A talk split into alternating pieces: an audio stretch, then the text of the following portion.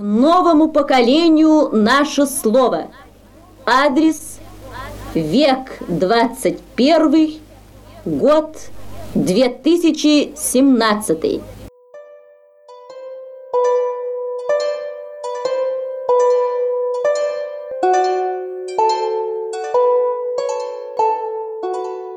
Привет! Это подкаст «Истории без вывода» и с вами Марина Васильева. Это история о капсуле времени и о бабушке моей подруги Ани. Мы с Аней познакомились больше десяти лет назад, когда в старших классах учились в школе журналистики в Петербургском дворце творчества юных. Несколько лет назад, в 2017 году, я увидела у Ани на странице во ВКонтакте пост о том, что 50 лет назад Анина бабушка Тамара Карповна Туркина записала обращение к потомкам в честь юбилея Октябрьской революции – его поместили в капсулу времени, а потом вскрыли и запись оцифровали. И Аня подписала ее так. От поколения победителей и идеалистов поколению циников-постмодернистов. Пусть знамя коммунизма озаряет ваши пути, а имя великого Ленина живет и славится в веках. Послание потомкам в честь столетнего юбилея Великой Октябрьской социалистической революции и 75-летия со дня пуска завода – от коллектива рабочих, служащих, инженерно-технических работников, ветеранов труда, молодежи Алтайского ордена Ленина тракторного завода имени Михаила Ивановича Калинина. Когда я слушала это послание, то вспоминала свою собственную бабушку, которая тоже была коммунисткой и часто говорила, что все, что у нее есть, ей дала партия. И вообще она была похожа на персонажа фильма «Весна на Заречной улице». Я, как сказала Аня, отношусь к поколению постмодернистов, и поэтому мне довольно трудно все это понять. Меня в таких людях всегда поражало то, как у них получалось сохранять какую-то наивность и вот этот взгляд на жизнь, который мне, если честно, кажется слишком линейным и иногда однобоким, при том, что наверняка эти люди видели жизнь с разных сторон и ничуть не меньше, чем мы. В общем, обо всем этом и о бабушке я решила поговорить с Аней. Я на самом деле помню ее только уже, когда она была пенсионером, и помню всякие разные трэши, штуки, что мы с ней делали в детстве, а о том, кто она была, что она закончила, кем работала, я вообще не знала. И недавно только узнала у своей мамы. И она мне рассказала, и я на самом деле офигела, насколько у нее была невероятная судьба и вообще нетипичная для того времени. Она как будто бы постоянно э, какой-то вызов, понимаешь, обществу бросала. Очень, очень неординарная натура. И вот я даже от нее не ожидала. Короче, она закончила э, педагогическую, педагогическое у нее было образование. Вот, то есть она была учителем младших классов, и начала работать как пионер-вожатая. Вот. А, и после, э, в какой-то вот этот момент, когда начала работать пионер-вожатой, был конкурс в городе Рубцовске, а это город Рубцовск Алтайского края. Вот там она жила, ну и всю жизнь прожила. И я там родилась тоже. Она прошла конкурс на диктора э, телевидения и радио.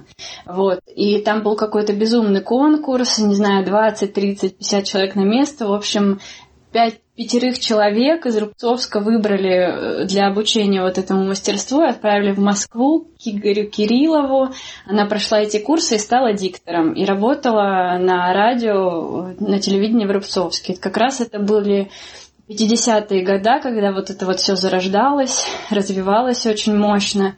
Вот, и она стала довольно быстро голосом города Рубцовска. Вот, и так она и диктором и проработала до конца жизни – но а, в какой-то момент она получила еще одно образование и работала на заводе экономистом. Но параллельно она всегда занималась э, вот этим делом. Читала новости, делала передачи на радио. Вот, и вела демонстрации, вот, в общем, все самые важные мероприятия сопровождались ее голосом. Вот, поэтому в городе она была известным человеком, мама моя говорит, медийной личностью. Вот ее все знали, она была звезда. Здравствуйте, дорогие товарищи, друзья! Перед вами документы и памятные реликвии тех, кто суровую для нашей Родины годину создавал завод на пустыре. В дни празднования славного юбилея 50-летия Великого Октября мы, алтайские тракторостроители, с гордым чувством исполненного долга оглядываемся на пройденный путь. Путь этот недолог, но труден и славен. А, ну смотри, вот она работала на радио, Плюс она еще читала новости и работала на радио, а, которое существовало а, вот наш, на нашем Рубцовском трактор, Алтайском тракторном заводе. Вот, это было градообразующее предприятие, очень большое. Вот, и она там тоже работала как диктор. И в 67 году они заложили, да, по-моему, в 67-м капсулу потомкам, а, которую должны были достать в честь там какой-то а, даты круглой, да, а, в 2000, получается, 17 да, 2017 году. И в 17 году, и они заложили эту капсулу, в 17 году ее действительно достали, и об этом в Рубцовске снимали сюжет. И капсулу записали на диск, переписали. И наш родственник, он сделал оцифровку этой записи. Полураздетая, голодная Россия, окруженная со всех сторон до зубов вооруженными империалистами, сумела выстоять и поразить мир своими достижениями. На руинах старого строя построено новое общество. Венцом всех успехов, воплощением титанических усилий всего советского народа – коммунистической партии, созданной Великим Лениным, является покорение космического пространства. Мы первыми в мире проложили дорогу к звездам, первыми в мире послали свои корабли на другие планеты. В этом экономическая и политическая сила советской страны. Обращаемся к вам – новому поколению строителей коммунизма обращаемся словами великого русского поэта Александра Сергеевича Пушкина, словами, с которыми он через толщу времени обращался к нам. «Здравствуй, племя молодое, незнакомое!» Только слово «незнакомое» теперь не соответствует – мы узнаем вас издалека, как родных и близких. Знаем, какими вы станете, хотя многих из вас сейчас еще нет на свете. Это для меня она была просто бабушка, очень веселая, э, такая супер яркая.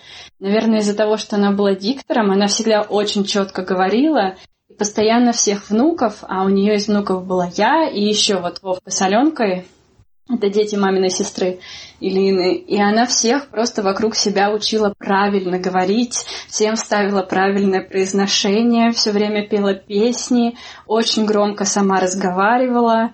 Дом был такой вот, насколько по моим детским ощущениям, да, дом был такой очень открытый, залитый солнцем, очень стильно было все оформлено, желтые стены, такое все неординарное, не в советском духе, а в каком-то современном очень духе. Я бы и сейчас так свою квартиру оформила. Двери были всегда открыты на распашку, вот э, там была какая-то цепочка, но она никогда не закрывалась, по-моему, даже на ночь. Вот. И все время на кухне играло радио, постоянно какой-то шансон. Вот. У нее был шкаф, который ломился от нарядов, но, видимо, это были какие-то наряды ее молодости.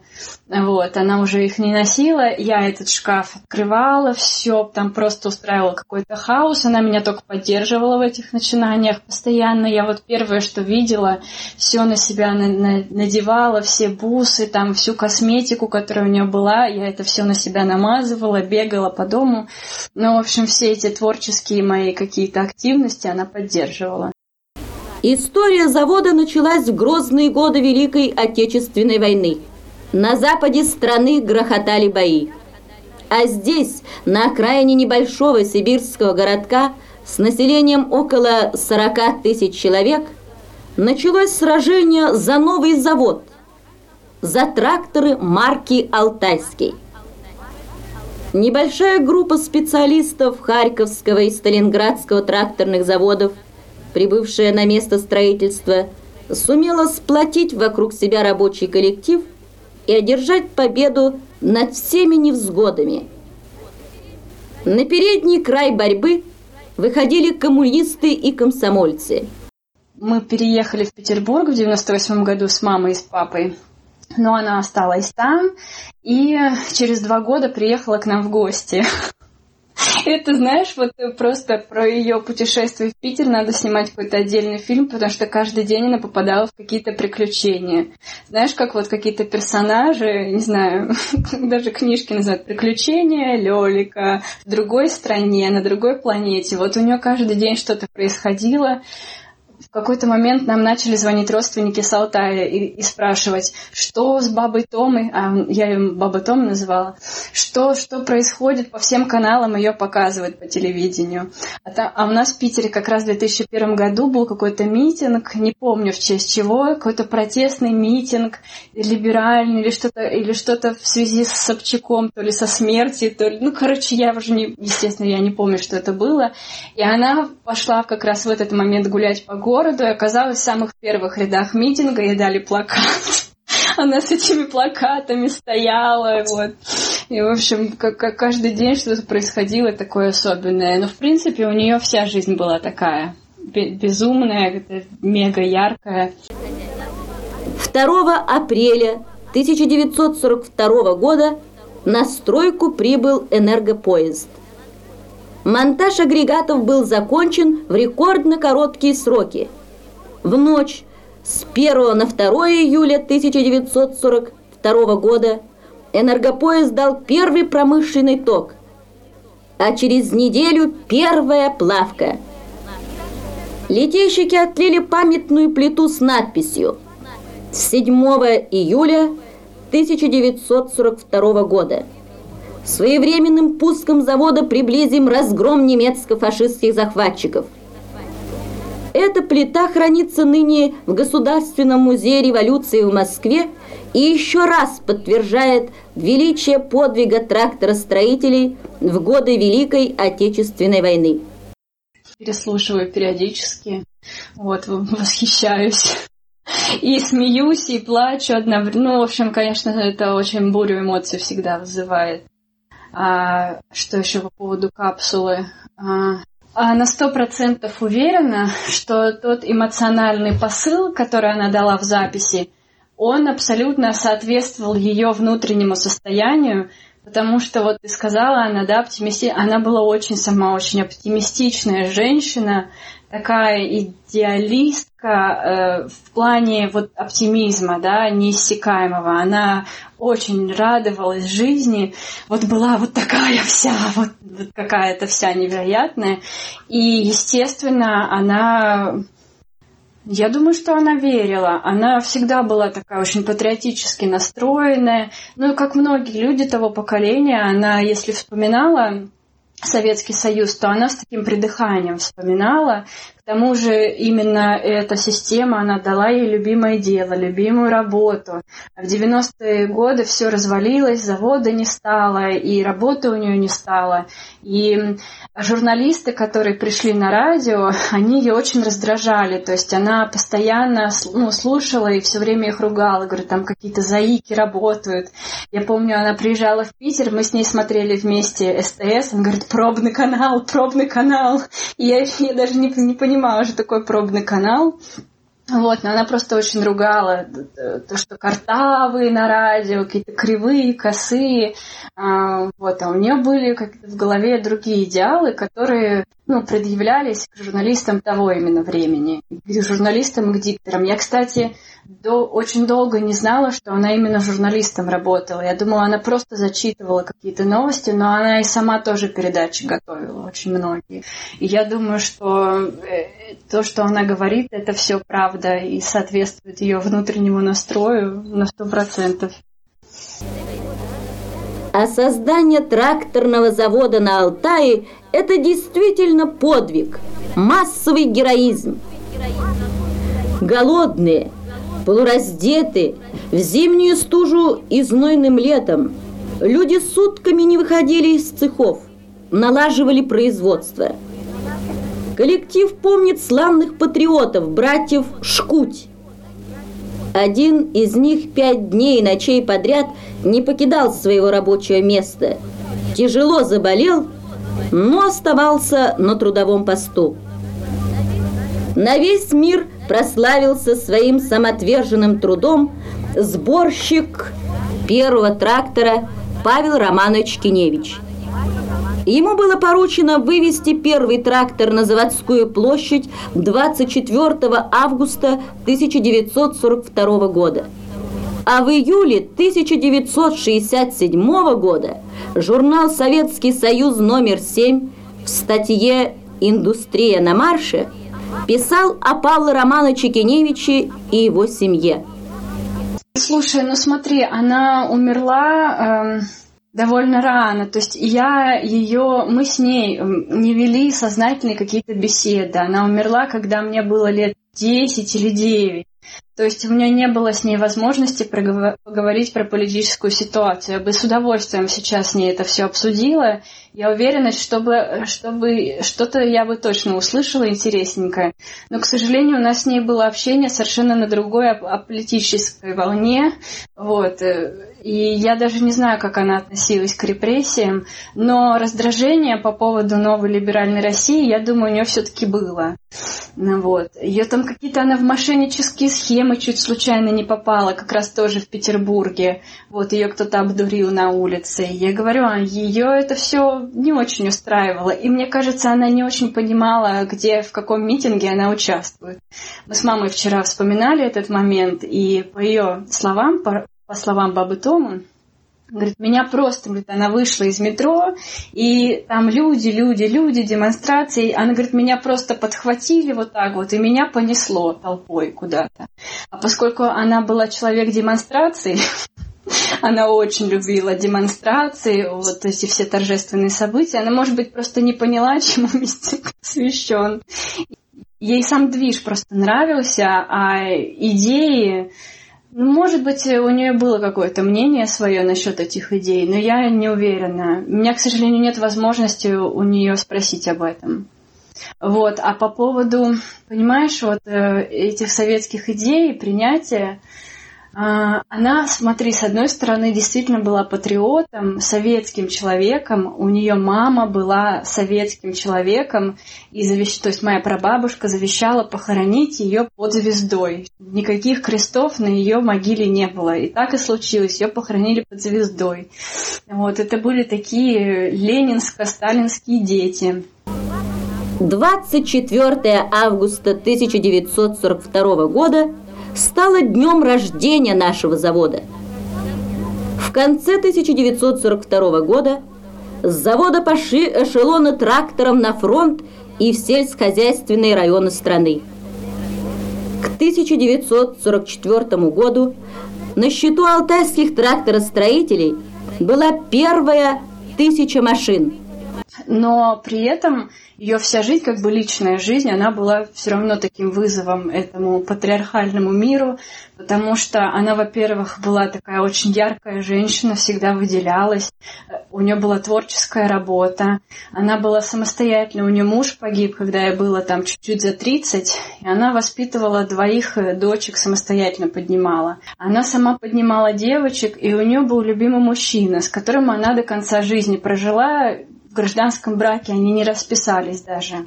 И это был, то есть на тот момент это был вообще такой вызов, где там очень много косых взглядов, там постоянно сплетничали про нее, шептались, а ей было совершенно на это наплевать, ей просто было важно ну, делать то, что ей нравится, жить так, как она хочет, и она так и жила. Труд коллектива получил высшую оценку Родины – 20 января 1944 года в адрес завода пришла правительственная телеграмма, подписанная Сталиным.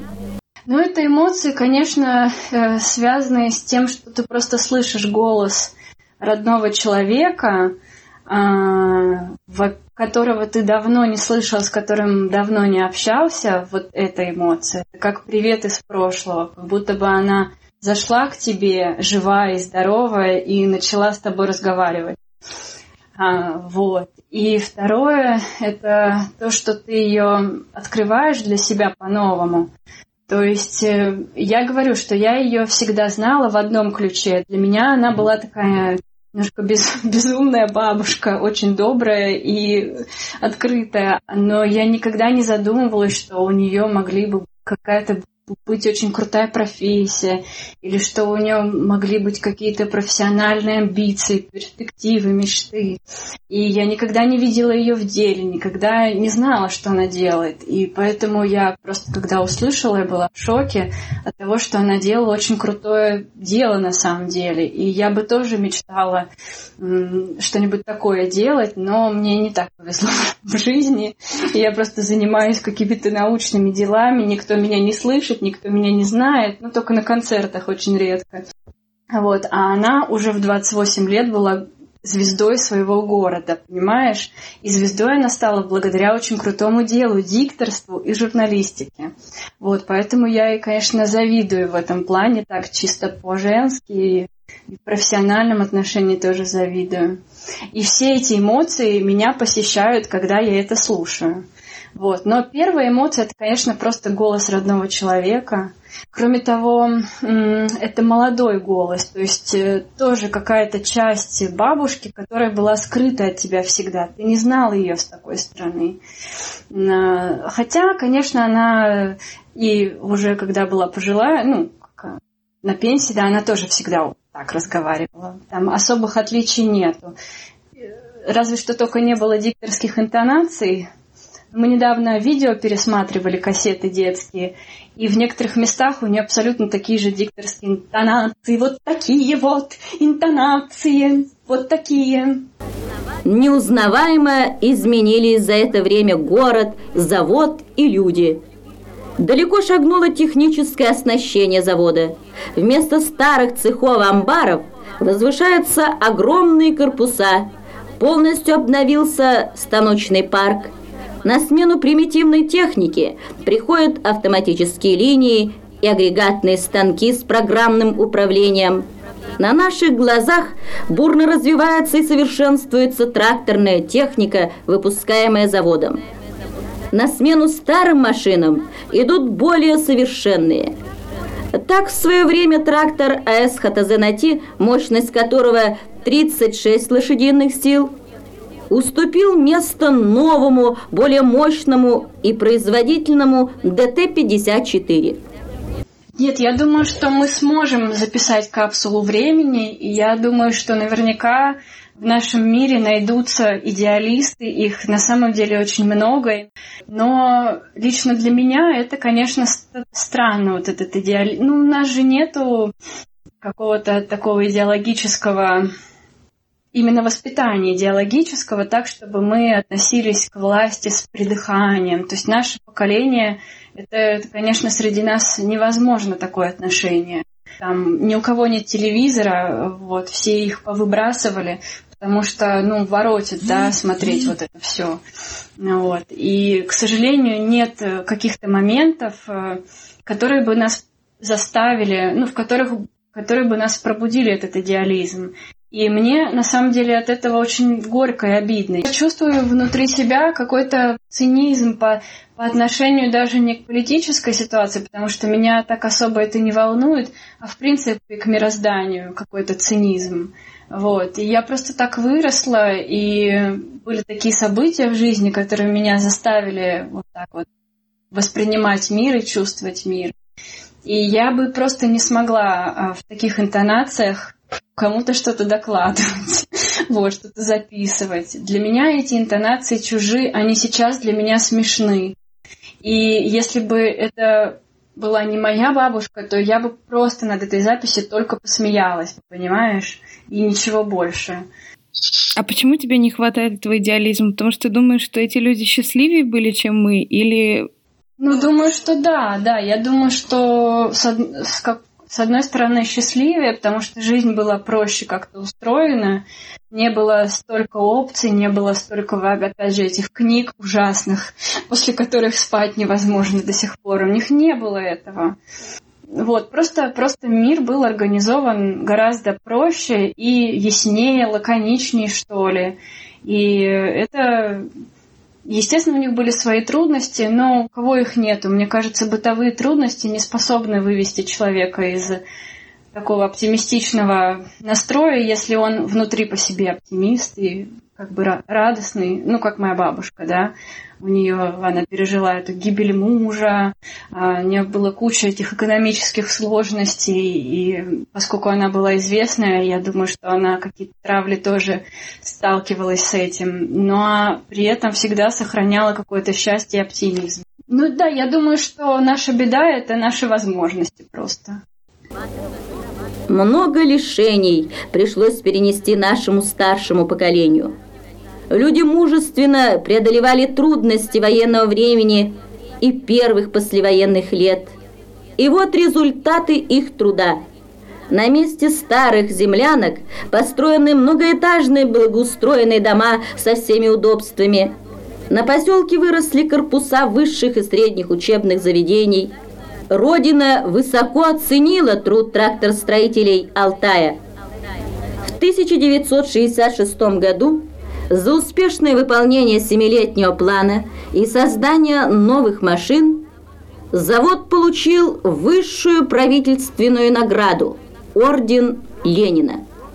Грудь наладчика кузнечного цеха Семена Владимировича Петрова украшает золотая звезда Героя социалистического труда – ну, я не знаю, я свое детство, например, не воспринимаю очень счастливо. Для меня это такая пора смуты. Вот. Но э, те моменты, которые я проводила у нее в доме, вот, они именно были все преисполнены счастьем, каким-то, я не знаю, вот у нее в доме была атмосфера из фильма uh, Across the Universe. Вот какого-то, знаешь, какая-то хипушная атмосфера. Может быть, именно поэтому меня потом так потянуло в эту всю неформальную хипушную тему. Потому что все какое-то супер яркое. И вечно были какие-то э, движухи творческие. Я ставила какой-то спектакль в подъезде с э, соседскими детишками, и мне нужен был реквизит – и мне баба Тома весь этот реквизит предоставила. Все платья, все какие-то тряпки, вообще абсолютно все. Запрета вообще не было. То есть я не помню никаких запретов с ее стороны. Квартира, где она жила, она располагалась на первом этаже, и окна были на две стороны. И там не только дверь была открыта, но все эти окна были на распашку. Видишь, я сейчас так вспоминаю, и для меня это какое-то воспоминание, ощущение постоянного лета непрекращающегося. То есть я даже не помню ни одной зимы в этом дворе. У меня не стоит в глазах эта картинка. Там кто-то периодически что-то стаскивал с этих подоконников, воровал. Вот. И я даже немножко боялась, что меня ночью заберут, потому что балкон иногда был открыт. И я иногда из балкона просто тупо выходила гулять. Чувствовала себя абсолютно свободно. Партийная комсомольская организация армии пропагандистов и агитаторов ведут большую воспитательную работу в коллективе. Грандиозные перемены произошли в нашей стране за полувековую историю. Дорогие друзья, наши отцы и матери жили, боролись и умирали, завоевывая и отстаивая советскую власть.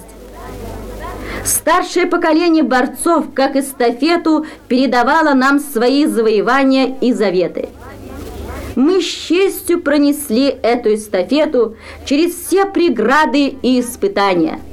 Бережно несем ее дальше и теперь передаем вам. Сегодня, в этот торжественный час, мы с радостной надеждой смотрим в будущее. И на самом деле у нее был очень хороший вкус на все. Но меня все равно удивляло то, что она так любила шансон. Я не знаю, что-то было в ней внутри, что так откликалось на этот жанр. может быть, какая-то сентиментальность, или, короче, для меня это загадка, я, я должна, наверное, маму спросить, вот почему она так любила шансон. Она невероятная, она обожала, она знала всех этих исполнителей, Михаила Круга.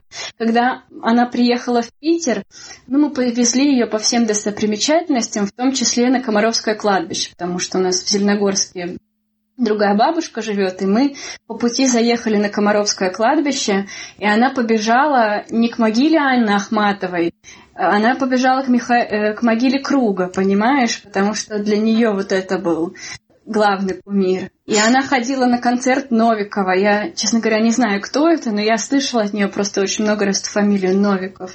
И она пришла с концерта в таком в экстазе, короче, она пришла, она говорит, ой, какой красавчик, ножкой дрыгает, дрыг, ну, Короче, она обожала этот шансон, постоянно перекручивала радио, они там с папой вечно спорили, папа у меня меломан, он все рок, она постоянно переключала на шансон, вот это ей прям кайфовала она от этой музыки. Мы прошли через революцию и войны, умирали в боях, жили в землянках, ели похлебку из лебеды и жмыха, одевались в мешковину, освещали жилище первобытным способом. Мы познали радость и торжество победы в бою и труде. Но мы гордимся своей эпохой, гордимся своим поколением, чтим память тех, кто отдал свою жизнь за счастливый сегодняшний день, за еще более прекрасное будущее – за нас и за вас. Мы немножко завидуем вам, живущим в 2017 году. Вот. Ну, ну вот, наверное. А, еще она ездила на мотоцикле. Интересная деталь, что тоже было революционно для тех времен. А, то есть она сама водила мотоцикл, все, всех возила. Я этим очень горжусь. Мне дико нравится, что а, у меня такая бабушка, что у меня такие корни, э, не просто, ну, я на самом деле всеми корнями горжусь. Я была бы рада, что если бы у меня родственники были крестьяне из деревни, у меня такие есть, и я тоже этим горжусь. Но то, что бабушка была такая яркая, необычная женщина, совершенно не патриархального склада, хоть и патриотка, меня просто эта мысль наполняет радостью и какой-то надеждой на то, что я тоже особенная. То есть, как бы мне, мне, меня очень радует мысль, что у меня была такая бабушка. Вы сегодня хозяева Вселенной, и ваши голоса звучат на миллионы километров в космическом пространстве. Дела земные представляются нам не менее увлекательными. Мы видим свой завод преображенным вашим умом и талантом, вашими молодыми умелыми руками. Огромные корпуса, светлые, чистые, просторные, вместо теперешних станков автоматические линии, вместо шума и грохота, что царит теперь во многих цехах, едва слышал щелчок тронутой кнопки пускателя.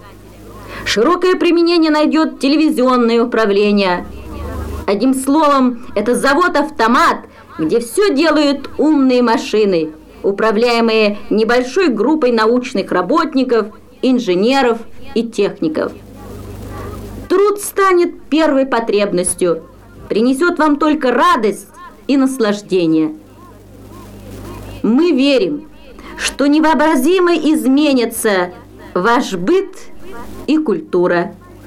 Утопающие в зелени жилые массивы, парки, скверы, автострады на сотни верст, стремительные поезда и автомашины, международный аэропорт, искусственные моря, крупные спортивные зрелищные комплексы, всемирное телевидение, прямая международная телефонная связь и тому подобное. Все это наша мечта, а ваша действительность. Пусть всегда наш труд и жизнь, посвященные этому будущему, приумножат ваши достижения. Мы верим вам, что эстафета борьбы за светлое настоящее и будущее всего человечества земного шара в надежных руках. Мы вашим, потомки сердцам, вашим рукам доверим бессмертие, доверим свою революцию. Воздайте память всем ушедшим, отдайте все, на что способны сами, и берегите тех, кому суждено идти в грядущее. Мы передаем эстафету труда в ваши надежные руки. Будьте достойными своих предшественников. Используйте в работе и жизни все лучшее, что добыто и завоевано нами. Те, кому посчастливилось жить в наше время и быть сейчас рядом с вами, пусть своим живым словом, своим присутствием напомнят о нас. Пусть и эти сроки напомнят вам о простых советских людях, рядовых тружениках, первых строителях социализма и коммунизма. Пусть знамя коммунизма озаряет ваш путь. Пусть живет и славится в веках имя великого Ленина –